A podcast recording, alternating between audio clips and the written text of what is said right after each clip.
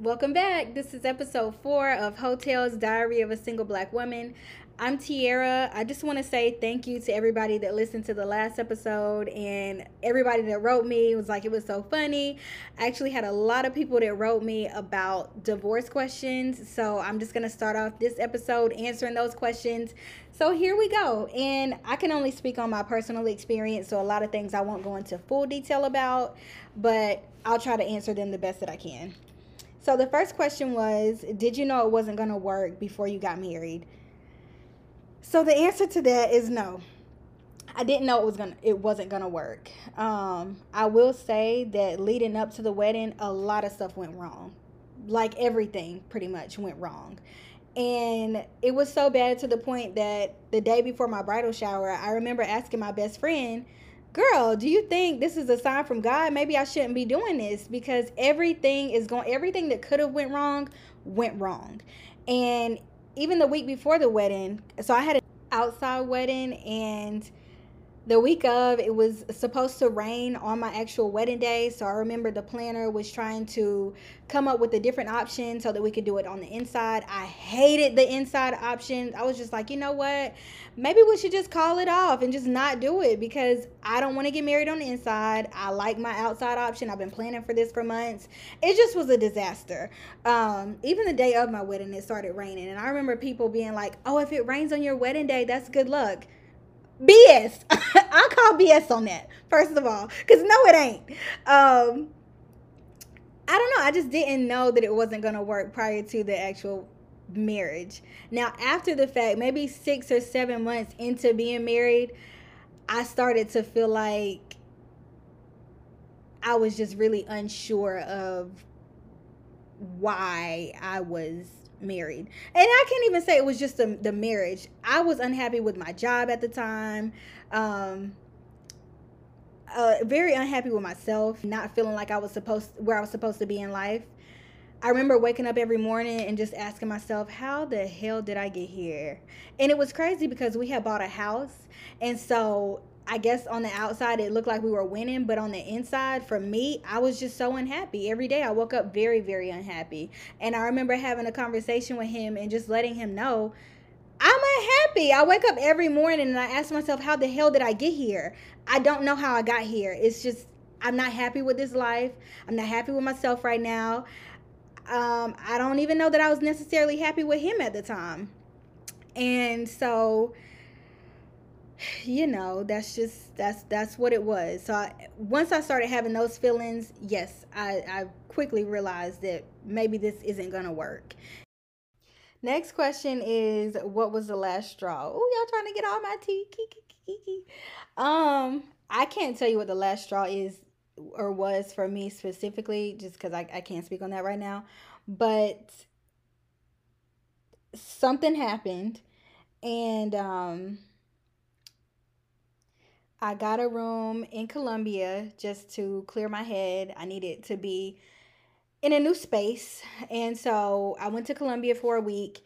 And in that week, I went through every emotion that you can imagine. So I went from being extremely happy to extremely sad to very, very calm to very, very jokey. Every emotion came to me. I remember being in that hotel room and just like singing. If you know me, you know I love to sing. I can't sing, but I love to sing. Like it brings me happiness to do that. Y'all probably made 20 TikToks that week. I bought my fire stick with me, so I watched all my favorite movies.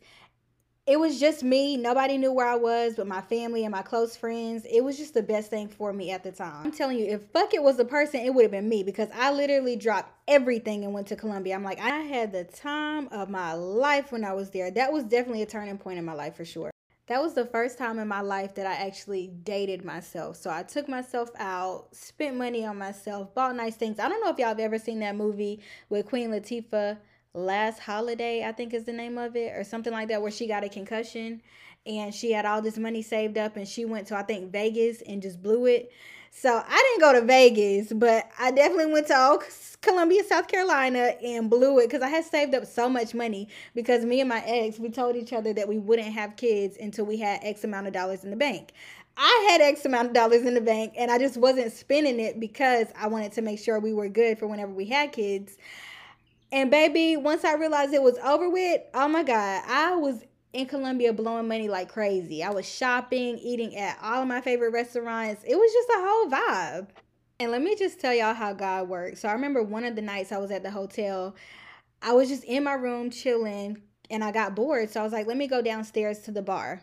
So I went downstairs, sat at the bar at the hotel, and was having a couple drinks. And I had some cheesecake or whatever because I saw they had that on the menu. And I'm talking to the bartender, and then this other man was there, this older gentleman, and he was like, you know, what brings you into town, whatever. So I started having a conversation with him. He asked me what I did for work. I told him, and so I asked him what he did for work, and he ended up telling me that he was a divorce attorney.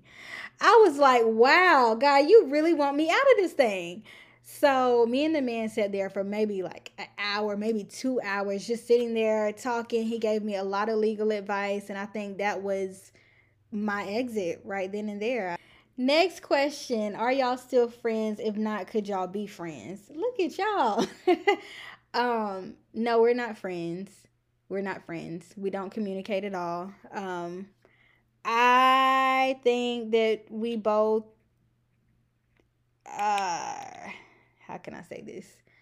We both respect each other's decision and wishes to not communicate with each other anymore. So we're not friends. Um, maybe in the future, I don't know. Maybe a lot of time would have to pass though. Maybe like seven, eight, nine, ten years, maybe. Last question, and then we getting off this divorce topic because I don't want this to be a gloomy podcast. Um, would you do it again?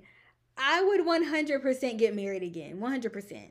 Um, if I found somebody that is worth my time and that treats me really nice and that is you know, everything that I'm looking for in a man because at this point, I'm not looking for anybody right now, but I am very specific about the person that I do want in my future and the characteristics that I want him to have. And so if he does not check off all boxes, then no. But if I meet somebody that check checks off all my boxes and is everything that I have ever wanted in a man, yes, I will 100% get married again. I don't know for a fact that I would have a wedding again because that was just so stressful. That was ugh. I ugh. I hated wedding planning. Um, so maybe not. Maybe not have a wedding again, but I would definitely get married again. I just want to make it very, very clear though, I am not an advocate for divorce. I am an advocate for happiness, but I commend people that can stay in marriages for long periods of time because for one divorce is very very stressful it's very traumatic it can be very expensive I even remember being hung up on the fact that I had had a wedding and that I had spent so much time of my life with this person, pretty much all of my 20s. And I was like, no, I just don't want to go through a divorce. I don't want to give it all up. But I had to learn that you cannot get hung up on experiences, you cannot get hung up on time. If a situation is no longer serving you and you're no longer serving that situation, then it's time to leave. And once I actually accepted that, I moved on with my life, um, but it was rocky. It was very, very hard. Whenever I first moved here to Charlotte, I didn't know anybody here other than my cousin, so I spent a lot of time in my house by myself. Um, I had a job whenever I first moved here, but because of the stress of everything, I couldn't. I had to take a test for the job, and I couldn't pass the test. And so I ended up like just giving up on that job, and I ended up finding something better. So it worked out for me, but I was just in the house all day, every day. I was so depressed, trying to get adjusted to my new life, and it just was not coming to me like I thought it would. I remember my cousin would always talk to me about manifesting, and so would my sister. And I remember one day I had a conversation with my cousin, and I was just so pissed off. I was like, I don't know what you're doing because it's not working for me. I tried to manifest in the way that you told me to manifest, and nothing's happening. And I've been doing it every single night. I'm frustrated. Nothing's coming to me. I am over it. And he was like, Girl, you just gotta give it time. You gotta give it time. It'll come to you. I promise just trust that it'll come to you. And I still didn't believe it. So then I remember having another conversation with my sister, and I was so depressed that day, just out of it. I was really out of my mind. And I was having a conversation with her, and I was just like, listen, I've been trying to manifest. Nothing good is coming to me. I don't understand. I've already been through enough. I am over it. I tried to watch several different videos on manifesting. It's just not working for me. And I told her that when I was exhausted at that point, I hadn't slept for three days because when I would fall asleep, I would dream about my old situation that I had just got out of. During the day when I was up, I would think about it. So it was like no escaping the situation. I was it was constantly on my mind. And she just had a long conversation with me and she just really made me snap out of it. And I kid you not, I don't know what happened in that conversation, but I started believing the things that I was trying to manifest. And within a week, everything that I had been manifesting and writing down and speaking about and doing affirmations, everything came to me. I got a job. I can't go into detail about everything else, but everything that I was manifesting came to me within that week. So that's just to say, give it time and I'm so I'm speaking from experience because I was frustrated and I wasn't gonna give it time, but I gave it time. And one thing that I learned on TikTok was I forgot what the method is. I don't know the name of it, but how it works is basically you get a piece of paper and you write down everything that you're trying to manifest, and you get a bottle of water and you sit it outside in the moonlight. So I've done it on like full moons. The last two full moons we had, the last three maybe I think it was either last two or last three. I did this manifestation method, and I'm telling you, within a week, everything that I was trying to manifest came to me. It was so crazy. So that's how I like to manifest. Also, I like to write things down. I haven't tried the 369 method yet, but I think I will on the next full moon. I'll definitely try that. But I'm interested to see how everybody else does their manifestation. So please drop it in the comments. I'm just curious.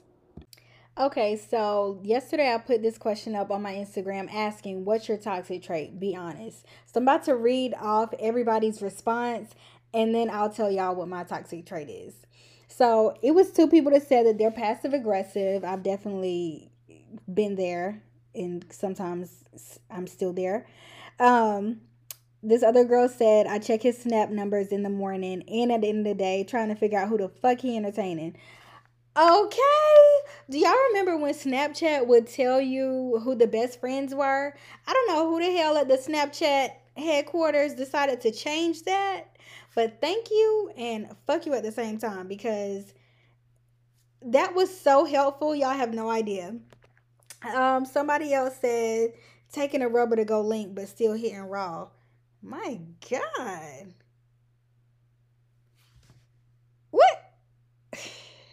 Okay.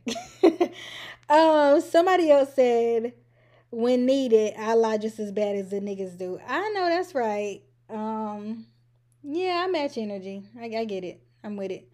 Um, doing shit I couldn't take if it was done to me, then playing the victim. I can't stand that. Oh my god, I hate that. I hate that. But I'm also slightly guilty.